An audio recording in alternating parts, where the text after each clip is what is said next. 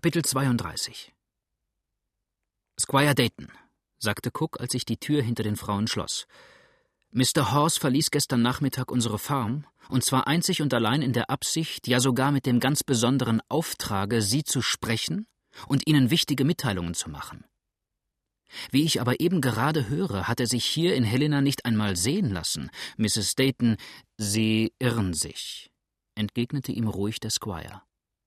Er war hier, und wenn Sie in derselben Absicht hierher kommen wie er selbst, so sehe ich allerdings Ihre Eile und Aufregung gerechtfertigt. Er war hier? fragte Cook erstaunt.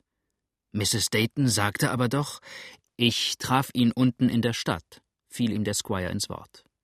Und weil mir die Sache zu wichtig schien, auch nur eine Sekunde zu verzögern, so sandte ich ihn, damit er nicht durch einen bloßen Höflichkeitsbesuch die kostbare Zeit vergeuden sollte, augenblicklich nach Sinkville, während ich selbst das zu besorgen übernahm, was hier zu tun blieb. Wie er mir sagte, wollten Sie im Lande oben an Männern aufbieten, was Sie in der Eile zusammenbekommen könnten, damit wir, sobald er zurückkehrte, den entscheidenden Streich führen könnten? Ist das geschehen? Ich sollte es meinen, rief Cook schnell. Der Alte und Bill mit noch ein paar anderen Drappers sind mit einer tüchtigen Schar im Anzuge. Gut. Dann wollen wir uns wenigstens jetzt so lange ruhig verhalten, bis wir von Sinkville Nachricht bekommen. Mr. Horse hatte ganz recht, dass er mir besonders ans Herz legte, die Verbrecher nicht vor dem entscheidenden Schlage gegen das aufsteigende Unwetter zu warnen. Auf jeden Fall möchte es geraten sein, die Farmer nicht früher nach Helena selbst hereinzulassen, bis wir nicht auch ungesäumt gegen den Feind aufbrechen können. Mr. Horse mochte damals recht haben, fiel ihm hier Cook in die Rede. Die Sache hat sich jetzt aber geändert. Allerdings waren wir ebenfalls der Meinung, nicht alle auf einmal in die Stadt zu rücken, denn jene Bande hat ganz gewiss ihre Spione in Helena. James und ich ritten deshalb sogar voraus und die übrigen lagern etwa eine Meile von hier in der Skalp-Prärie. Ihr kennt ja wohl den Platz, Squire, wo vor zwei Jahren die beiden Männer beraubt und skalpiert wurden. Der entscheidende Streich wird auch verschoben werden müssen, bis wir eine hinreichende Macht gesammelt haben. Es sind aber unterdessen andere Vorbereitungen nötig geworden, und zwar hier in der Stadt selbst. Hier in Helena? Ja. Horst wird Ihnen gesagt haben, dass Cotton entflohen ist. Der Squire nickte einfach mit dem Kopfe. Gut, fuhr Cook fort. Im Anfang glaubten wir, er würde entweder versuchen, an die Sümpfe oder über den Mississippi hinüber zu entkommen. Dem ist aber nicht so. Er muss hier nach Helena zu geflüchtet sein. Mein Schwiegervater und Drosley haben ihn deutlich aufgespürt. Und so ritten wir beide denn, James und ich, gestern Abend noch von zu Hause fort, um heute Morgen gleich in aller Frühe unsere Nachforschungen beginnen zu können. Unterwegs wollten wir nun ein paar Stunden lagern und die Pferde rasten lassen, überlegten uns aber, dass wir nicht wissen könnten, ob wir die Tiere vielleicht in nächster Zeit sehr anstrengen müssten. Deshalb beschlossen wir, scharf zuzureiten und im Union Hotel den Nigger herauszuklopfen. So kam es denn auch, dass wir etwas vor Tagesgrauen den oberen Teil der Stadt, und zwar, wie James sagte, das Wirtshaus zum Grauen Bären erreichten, wo noch Licht und Lärm genug war. James verspürte hier merkwürdige Lust nach einer Tasse heißen Kaffee, und da ich ebenfalls nichts dagegen hatte, klopften wir an. Wäre das einfache Klopfen ein Donnerschlag gewesen, der das kleine Nest bis in die Wurzel hinein traf, so hätte die Wirkung nicht zauberhafter sein können. Der ganze Lärm verstummte im Nu, und James, der noch ein paar Schritte hinter mir war und die erleuchteten Seitenfenster übersehen konnte, meinte, sie seien dunkel geworden, ehe er hätte Jack Robinson sagen können. Und antwortete niemand auf das Klopfen? fragte der Richter. Allerdings, fuhr Cook fort, ganz Opossum konnten sie doch nicht gut spielen. Ein alter Bursche kam endlich, als ich noch einmal mit dem Fuß an die Tür stieß, heraus und fragte, was wir wollten. James, der jetzt neben mich trat, brachte unser Anliegen vor. Der Alte aber ließ ihn nicht einmal ausreden, versicherte, keinen Mais und keinen Kaffee zu haben, wünschte uns einen guten Morgen und schlug uns die Tür vor der Nase zu. Nun, und das Verdächtige? fragte der Richter. Ich sollte denken, das wäre verdächtig genug gewesen, meinte Cook. Doch hatten wir noch immer kein Arg, gingen wieder zu unseren Pferden zurück, die auf der Straße angebunden standen, und ritten eine kurze Strecke nach Helena zu. Da, gerade als wir den offenen Fleck erreichten, wo der einzelne rebenumhangene Gumm neben dem Papau-Dickicht steht, sahen wir von jenseits des Flusses drüben ein paar Raketen aufsteigen, die nach gar nicht langer Zeit vom grauen Bären aus erwidert wurden. Natürlich hielten wir jetzt, wo wir uns gerade befanden, um das, was hier vorging, abzuwarten und hörten auch in kaum einer halben Stunde die regelmäßigen Ruderschläge eines Bootes, das vom anderen Ufer drüben herüberkam. Es konnte etwa von derselben Stelle ausgefahren sein, wo die Raketen aufgeblitzt waren. Und es landete am Grauen Bären? Allerdings tat es das, erwiderte ihn Cook. Wenigstens an dem Flatboot, das unter dem Hause am Ufer liegt. Weiter konnten wir freilich für den Augenblick nichts erkennen. Der Squire blickte lange Zeit nachdenklich vor sich nieder. Endlich wandte er sich rasch gegen den Farmer um und fragte ihn, wie viele Raketen waren es und was für Licht hatten sie? Was für Licht? fragte verwundert der Farmer, der wohl schon Raketen gesehen und davon gehört hatte, eine Lichtunterscheidung aber nicht kannte. Wie viel? Kennen Sie etwa das Zeichen? Ich? Nein, lächelte der Richter. Ich meine nur, wenn es vielleicht bloß eine irgendeine gewöhnliche Rakete war, so könnte die auch zufällig geworfen sein. Flatboote machen sich oft den Spaß oder geben sich auch manchmal ein Zeichen, wenn zum Beispiel Arbeiter von ihrem Boote vorausgerudert sind und am Ufer warten, um ihnen das Fahrzeug anzudeuten, zu dem sie gehören. Ja, ja, das weiß ich wohl, sagte Cook. Dasselbe würden wir auch gedacht haben. Wozu aber dann das augenscheinliche Verborgenhalten der Leute im Hause? Weshalb ließen sie uns nicht ein und öffneten den anderen, die später kamen, die Tür? Ich weiß nicht, meinte Squire Dayton. Sie können sich doch wohl irren. Ja, Squire, sagte der Farmer etwas eifriger werdend, wir können uns irren. Jetzt aber ist nicht die Zeit, solche Sachen auf die leichte Schulter zu nehmen. Dass eine gefährliche Bande auf jener Insel im Mississippi existiert, wissen wir. Und es ist mehr als wahrscheinlich, dass auch in Helena ein Absteig- und Hehlquartier dieser Schurken zu finden ist. Jener graue Bär soll noch dazu, wie mir James versichert, schon seit langem einen fast mehr als zweideutigen Ruf haben. Und andere Verbrechen sind ebenfalls in unserer Nähe, und zwar auf dem festen Lande verübt worden, von denen der Verdacht noch stärker auf Helena fällt. Der Farmer Howitt, der am Mittwochabend hier von Helena fortritt, ist gestern im Walde, gar nicht weit von uns entfernt, erschlagen aufgefunden worden. Und einen anderen armen Teufel haben sie hinter Strongs Post Office kalt gemacht und beraubt. Cotton ist ebenfalls hierher nach Helena geflohen, und wir müssen jetzt ernsthafte Maßregeln ergreifen, um dem ein Ende zu machen. Aber wo ist denn jetzt James Lively? fragte der Richter und blickte sinnend vor sich nieder. Ist er mit nach Helena gekommen? Die Tür öffnete sich und Adele schaute herein. Ist es erlaubt, mir nur meinen Bonnet zu holen? fragte das junge Mädchen lächelnd. Ich möchte einen Sprung zu Mrs. Smart gehen und habe ihn hier liegen lassen. Oder sind es Geheimnisse, in denen ich störe? Ich gehe gleich wieder fort. Der Richter sah zerstreut zu ihr auf. Cook aber erwiderte, O bewahre Miss, nicht für Sie, wenn auch vielleicht für andere Leute. James Lively, Sir? wandte er sich dann wieder, die Frage beantwortend, an den Squire, während Adele, die schon den Bonnet ergriffen hatte und eben wieder hinausgehen wollte, fast unmerklich zusammenfuhr und ordentlich fühlte, wie sie rot wurde. Das durfte sie die Männer doch nicht merken lassen, und verließ sie jetzt das Zimmer, so musste sie gerade an ihnen vorbei. Sie trat schnell an den Nähtisch, wo sie den beiden den Rücken zukehren durfte, und zog ihn auf, als ob sie darinnen etwas suche. Cook fuhr fort. James Lively traute dem Frieden nicht recht und meinte, dem geheimnisvollen Wesen lege wohl noch mehr zugrunde. Er bat mich also, hierher zu reiten und sie von dem Vergangenen in Kenntnis zu setzen, während er selbst sein Pferd in dem Papao-Dickicht befestigte, neben dem wir hielten, und dann zurück zum Hause schleichen wollte. Von Nebel und Dunkelheit begünstigt, hoffte er herauszubekommen, was dort getrieben würde. Und als ich ihn verließ, flüsterte er mir noch zu, wir sollten ihn, falls wir selber herauskämen oder nach ihm schickten, in dem Kieferndickicht gleich über dem grauen Bären droben finden.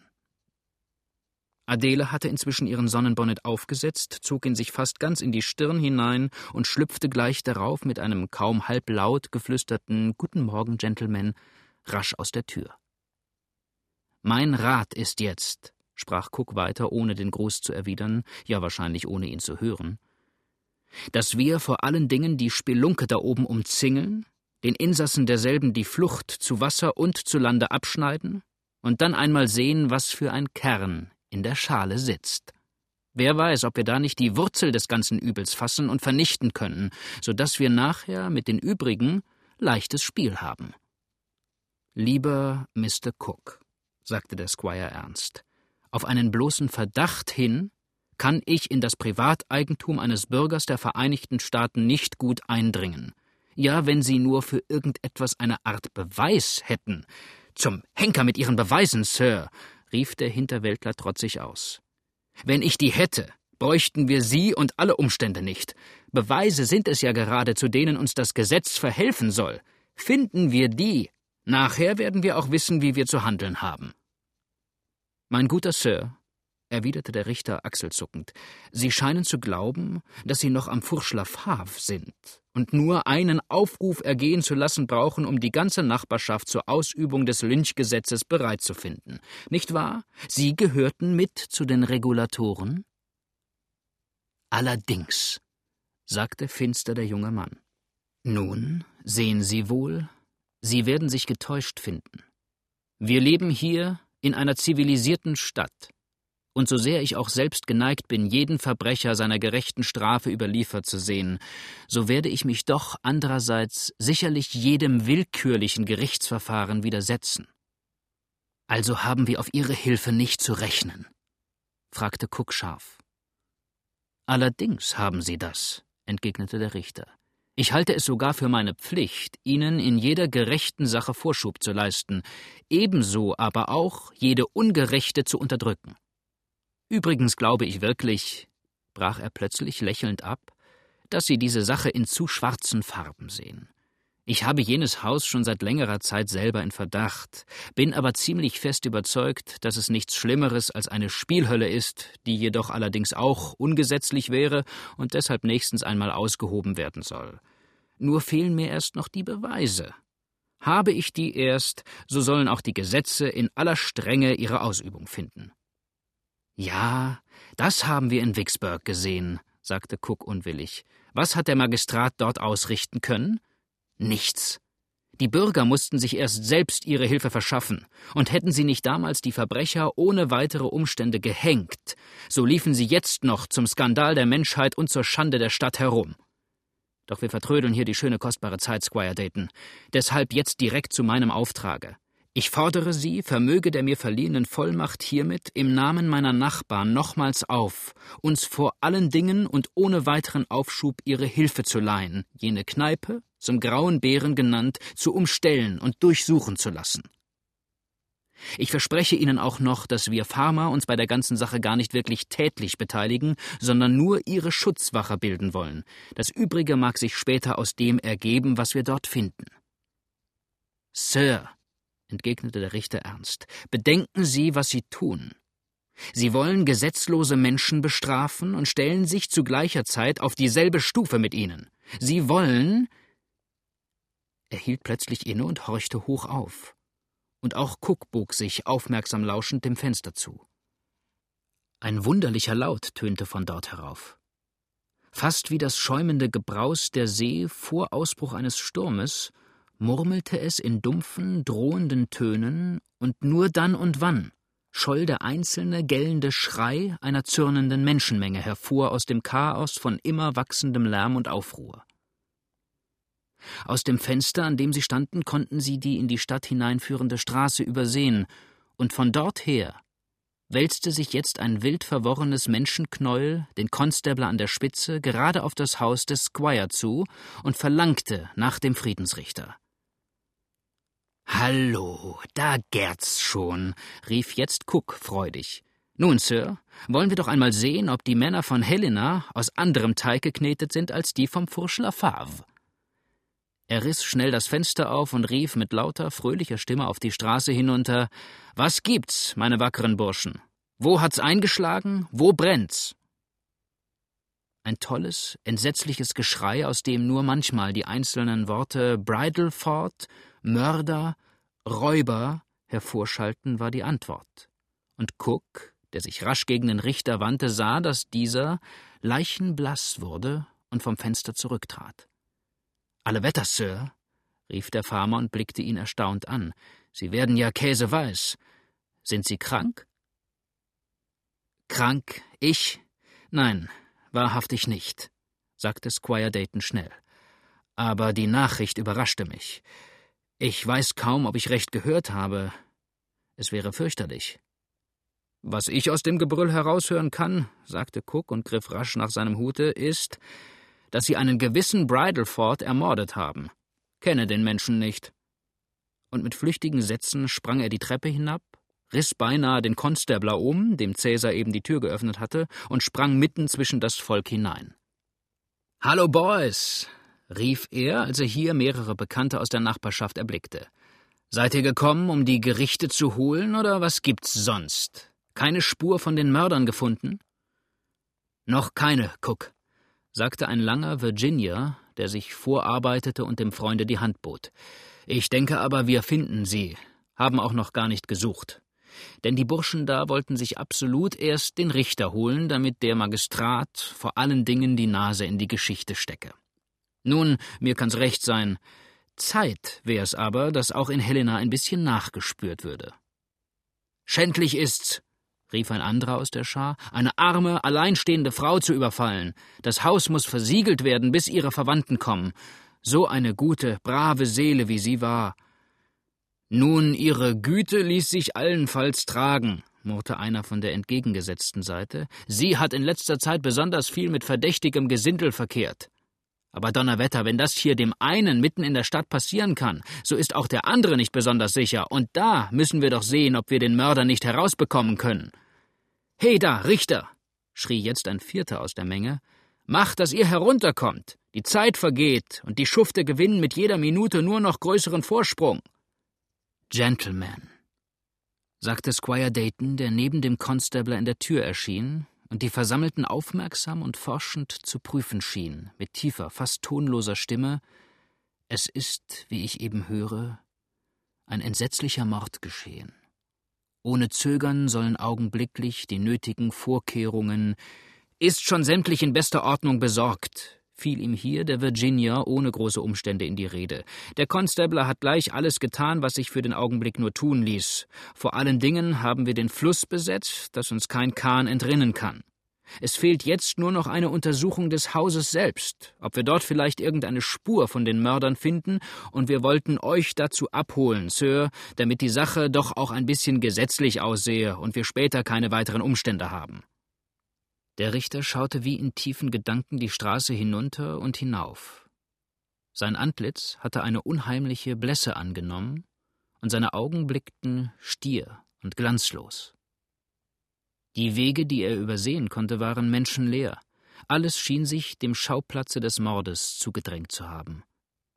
Da tönte das Geräusch eines jener mächtigen Kielboote, die im Westen Amerikas gewöhnlich noch solche Flüsse befahren, auf denen Dampfer nicht gut angewandt werden konnten, wie sie auch manchmal auf dem Mississippi zu allerlei Zwecken benutzt und mit Waren beladen stromab geführt werden. Es trieb augenscheinlich auf die Stadt zu, und vier Bootsleute arbeiteten langsam mit den schweren Finnen das breitbauchige Fahrzeug dem Lande entgegen. Daytons Lippen umzuckte aber ein triumphierendes Lächeln denn auf der langen, knarrenden Steuerfinne der sogenannten Arche flatterte ein rot-grünes Fähnchen. Habt ihr die Geschworenen schon zusammengerufen, Constabler? fragte er. Ja, Sir, sagte der Mann, Sie werden wohl schon oben sein. So kommt, Gentlemen, entgegnete der Squire und schritt von den wenigen gefolgt, die bis dahin noch zurückgeblieben waren, rasch dem Hause der Witwe zu. Cook war schon ein kleines Stück vorausgelaufen, und der Virginia wollte ebenfalls gerade folgen, als er sich von der Hand eines jungen Burschen zurückgehalten fühlte, der ihn wie schüchtern mit einem kaum hörbaren Sir anredete. Er ging, in die gewöhnliche Tracht der Hinterwäldler gekleidet, aber alles, was er trug, schien nicht für ihn gemacht. Es war viel zu weit und zu groß. Der blaue, grobe Rock hing ihm förmlich auf den Schultern, und die Ärmel bedeckten fast seine Hände. Besonders war ihm der alte schwarze Filz bis tief in die Augen hereingerutscht. Der Virginia lachte, als er ihn sah. Sir, sagte der Kleine und wandte sich, um den Davoneilenden nachzusehen, halb von dem Mann, mit dem er sprach, ab. War der eine. Ich meine den mit dem weißen Filzhut. Wirklich der Richter hier aus Helena? Jawohl, mein Bursche, sagte der Lange. Weshalb? Und er heißt. Wie heißt er denn eigentlich? Dayton. Squire Dayton nennen sie ihn gewöhnlich. Der andere, der mit ihm geht, ist der Constabler. Wohnt er hier in der Stadt? Wer? Der Constabler? Nein, der Richter. Das versteht sich doch von selber. Wo denn sonst? Aber ich muss fort. Nun, was gibt's jetzt noch? Kennt ihr ihn sonst nicht? Ist er vielleicht Wisst ihr nicht, ob. Nein, kenne ihn weiter gar nicht, rief der Virginia und machte sich von der Hand, die ihn hielt, frei. Habe auch jetzt keine Zeit, denn ich möchte nicht gern zu weit zurückbleiben. Wollt ihr mehr über ihn wissen, so steht da oben am Fenster seine Frau, die wird euch nähere Auskunft geben. Und er eilte fort, blieb aber gleich darauf unwillkürlich wieder stehen und sah sich nach dem jungen Burschen um. Die Hand, die er eben in der seinen gehalten hatte, war so weich und warm gewesen. Der Hutrand hatte ihn bis jetzt noch ganz daran verhindert gehabt, das Gesicht des Kleinen zu sehen. Dieser musste sich indessen rasch von ihm abgewandt haben, denn er drehte ihm jetzt den Rücken zu und starrte zu dem geöffneten Fenster hinauf, aus welchem Mrs. Dayton ängstlich der davonstürmenden Volksmenge nachschaute. Hallo, Mills! rief da Cook dem Virginia zu. Kommt! Wir dürfen nicht die Letzten drüben sein.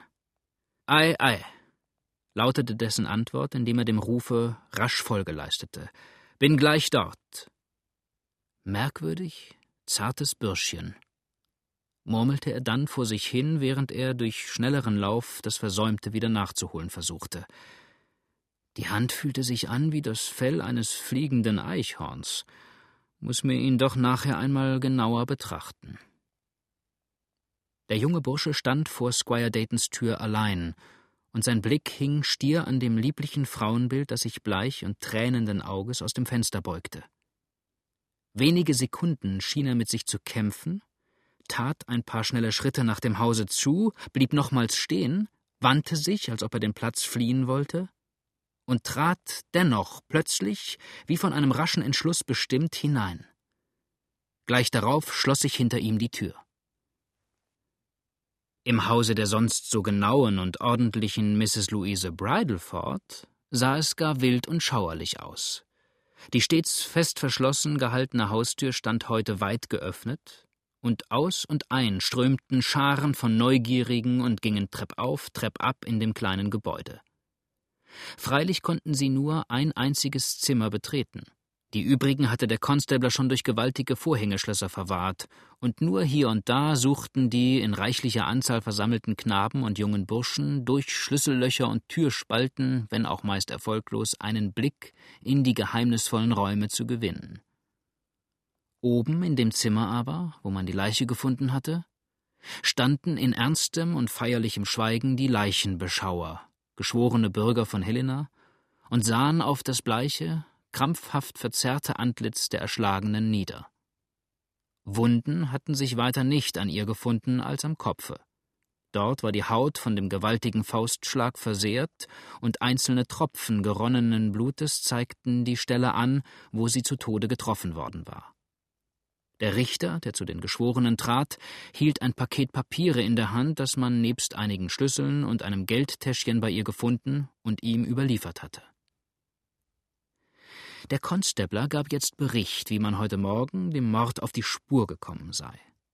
Die Wachen wollten, ihrer Aussage nach, in der Nacht einen Schrei gehört haben, waren jedoch später, durch den Anblick der jetzt Ermordeten selbst, beruhigt worden und hatten nicht weiter darauf geachtet, bis sie, und zwar erst mit grauendem Morgen, zwei Männer aus eben dieser Straße kommen und die Uferbank am Flusse hinaufgehen sahen. Wohl fiel ihnen jetzt der Schrei wieder ein, und sie schritten rasch hinter den beiden her, verloren sie aber in Dunkelheit und Nebel bald wieder aus den Augen. Indessen war, aber doch erst mit Sonnenaufgang, das Mädchen zurückgekehrt, das Mrs. Bridleford vorigen Abend zu ihren vor der Stadt wohnenden Eltern geschickt hatte. Das junge Ding fand zu ihrem Erstaunen die Haustür nicht allein nur angelehnt, sondern auch noch im Hause manches in höchst auffallender Unordnung. Rasch lief sie die Treppe hinauf, und ihr Hilfeschrei, als sie zurückschreckend die Leiche erkannte, rief bald nachher die Nachbarn zusammen.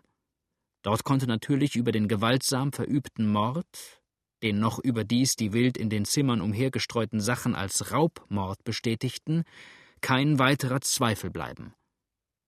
Der Ausspruch der Geschworenen lautete durch heftigen Schlag auf den Kopf gewaltsam getötet. Die Aufmerksamkeit der Männer richtete sich jetzt auf das Zimmer selbst, um hier vielleicht etwas zu entdecken, was auf die Spur der Mörder führen konnte. Besonders wichtig schienen hierbei einige Gegenstände, die man neben einer geleerten Stewbowle und der niedergebrannten Lampe auf dem Tisch fand. Es waren eine kleine, lederne Brieftasche, ein gewöhnliches, aber noch neues und erst wenig gebrauchtes Jagdmesser mit ordinärem Holzgriff und zwei halb gerauchte und verlöschte Zigarren. Mrs. Bridleford hatte, obgleich das sonst im Westen von Amerika nichts Ungewöhnliches gewesen wäre, selber nie geraucht. Männer mussten sich also auf jeden Fall, und zwar eine ziemlich geraume Zeit, im Innern des Hauses, ja, wenn man das Zeugnis der Wache annahm, auch mit Einwilligung der Frau aufgehalten haben. Wer aber konnten sie gewesen sein? Cook, dem es grauste, in all dem wilden, lauten Treiben der Gerichtsbeamten die Leiche der Frau mit dem blutigen Angesicht so kalt und starr daneben ausgestreckt zu sehen, war mit dem Virginia wieder unten vor die Tür getreten, während unterdessen oben die gefundenen Sachen von Hand zu Hand gingen und genau besehen und geprüft wurden. Unter den Leuten, die sich jetzt herzudrängten, befand sich auch ein deutscher Krämer der in Helena mit allerhand Sachen handelte, sie mochten Namen und Wert haben, wie sie wollten. Dieser aber hatte kaum das Messer gesehen, als er rasch danach griff, es von allen Seiten aufmerksam betrachtete und schnell hin und her wandte. Die Augen der Umstehenden hafteten schon auf ihm, als wenn sie eine Erklärung erwarteten. Da sagte der kleine Mann, während er das Messer in die Höhe hob und die rechte Hand dabei aufs Herz legte, Soll mir Gott helfe, ich weiß, wem das Messerchen ist. Und wem gehört es, Bamberger? rief der Konstabler und fasste den kleinen Burschen an der Schulter. Heraus mit der Sprache, Mann! Die Frau ist allerdings mit keinem Messer getötet worden, aber der Mörder kann es hier vergessen haben. Ein elender Mensch will ich sein, beteuerte Bamberger, indem er sich gegen den ihn scharf beobachtenden Richter wandte. In erbärmlicher, elender Mensch wenn's Messerche nicht a jungem Burschen vom Lande isch. Schämes Lively heißt er mit Normen. Hat er mir doch erst am vergangener Donnerstag a blanken, baren Silberdollar de vier gegebe. James Lively, brummte der Konstabler. Nun, der hat die Frau nicht ermordet. Weiß aber der Henker, wie sein Messer hier hereinkommt. James Lively, wiederholte der Richter schnell. Das wäre wunderbar. Wo ist Mr. Cook? Nach jenes Mannes Geständnis soll er selbst gerade mit diesem James Lively heute Morgen schon vor Tagesanbruch in Helena gewesen sein. Watchman, ihr saht heute Morgen zwei Männer rasch am Flussufer hinaufgehen? Ja, allerdings, entgegnete der Angeredete. Aber ich kann natürlich nicht gewiss behaupten, dass es die Mörder waren. Gentlemen, sagte der Richter ernst, die Sache verdient mehr Erwägung, als Sie vielleicht jetzt glauben. Dieser Cook ist ganz plötzlich, und zwar gleich nach jenem am Furschler-Fav gehaltenen Regulatorengericht, von dorther hier eingetroffen. Das spricht in der Tat nicht besonders für Cook, erwiderte der Konstabler. James Lively aber ist ein ehrlicher, braver Mann und als solcher auch hinlänglich bekannt. Sein Messer ist hier gefunden worden, sagte ruhig der Richter. Ja, und zum Henker auch, Wir wollen den Burschen doch erst einmal sprechen, fiel hier einer der Beistehenden ein. Auf jeden Fall sind die Beweise stark genug, einen Verdacht zu wecken. Überdies möchte ich hier noch bemerken, dass vorgestern erst, kaum eine Meile von eben dieses Lively's Haus entfernt, ein Mann erschlagen und beraubt gefunden worden ist. Und wenn er auch des Constablers Freund wäre, halt da, Sir, fiel ihm der Constable ins Wort, es soll niemand sagen, dass ich meine Freunde begünstige. Ich bin augenblicklich bereit, James Lively zu verhaften, desto schneller wird er seine Unschuld beweisen können. Hey da, wer sagt hier was gegen James Lively oder Bill Cook? rief dieser in demselben Augenblicke, in dem er rasch in die Tür sprang. Ein Freund von ihm hatte ihn schnell gerufen, damit er sich gegen die auftauchende Anklage verteidigen könne. Hier kommt Cook, und Lively ist auch nicht weit. Wer hat Mut oder Unverschämtheit genug, meiner Mutter Sohn einen Mord ins Gesicht zu werfen? Halt, Sir, mahnte ihn ernst der Squire. Nicht mit Prahlen kann solche Sache beseitigt werden. Hier, dieses Messer hat man auf dem Tisch neben der Ermordeten gefunden. Cook drängte sich durch die bereitwillig raumgebenden Männer zum Richter hin, erblickte aber kaum das Messer, als er auch die geballte Faust auf den Tisch schlug und ausrief Heilige Dreifaltigkeit. Hat dieser neunhäutige Schurke auch hier wieder die Hand mit im Spiele? Steckt denn die blutige Bestie überall? Aber warte, du sollst uns nicht lange mehr äffen. Einmal kommst du uns doch in die Hände und dann. Sir, sagte der Richter ungeduldig. Dieses Messer, entgegnete jetzt Cook rasch, kann kein anderer als der berüchtigte Cotton hierher gebracht haben. Der hat es vorgestern Abend mit noch zwei Kugeltaschen aus unserem Hause gestohlen. Jetzt dürfen wir aber auch keinen Augenblick mehr verlieren, wenn wir diesen niederträchtigen Schurken noch erreichen wollen. Kommt, Leute, hier gilt es, den Staat von einer wahren Geißel zu befreien. Der Konstabler vertrat ihm auf einen Wink des Richters den Weg, und dieser fragte jetzt, ohne des jungen Mannes Entrüstung darüber weiter zu beachten, Wann sind Sie heute nach Helena gekommen, Sir? Ich, weshalb? rief Cook ärgerlich. Ich verlange eine Antwort auf meine Frage, lautete die ernste Entgegnung. Nun gut denn, heute Morgen. Und zu welcher Zeit? Zum Donnerwetter. Ich führe keine Taschenuhr bei mir, sagte Cook unwillig. Es war noch dunkel. Es mag euch genügen. Und wo hält sich der junge Mann jetzt auf, der, wie ihr sagt, mit euch gekommen ist und dem dieses Messer hier gehört? Squire Dayton, ich habe darüber schon heute Morgen. Ich muss Sie bitten, Sir, meine jetzigen Fragen einfach zu beantworten. Wo ist James Lively in diesem Augenblick? Squire, sagte Cook und richtete seinen Blick fest und ernst auf den Richter. Es will mir fast so vorkommen, als ob hier eine Art Spiel mit mir getrieben werden sollte. Wetter noch einmal, ich bin kein Kind mehr. Was bedeuten diese Fragen? Einer Frage gebührt auch eine Antwort, sagte in diesem Augenblick eine scharfe, schneidende Stimme, und ein langer, hagerer Mann, dem vier oder fünf andere, ebenfalls Fremde, folgten, wandte sich freundlich gegen den jungen Farmer. Fast aller Blicke hefteten sich verwundert auf die so plötzlich Eintretenden.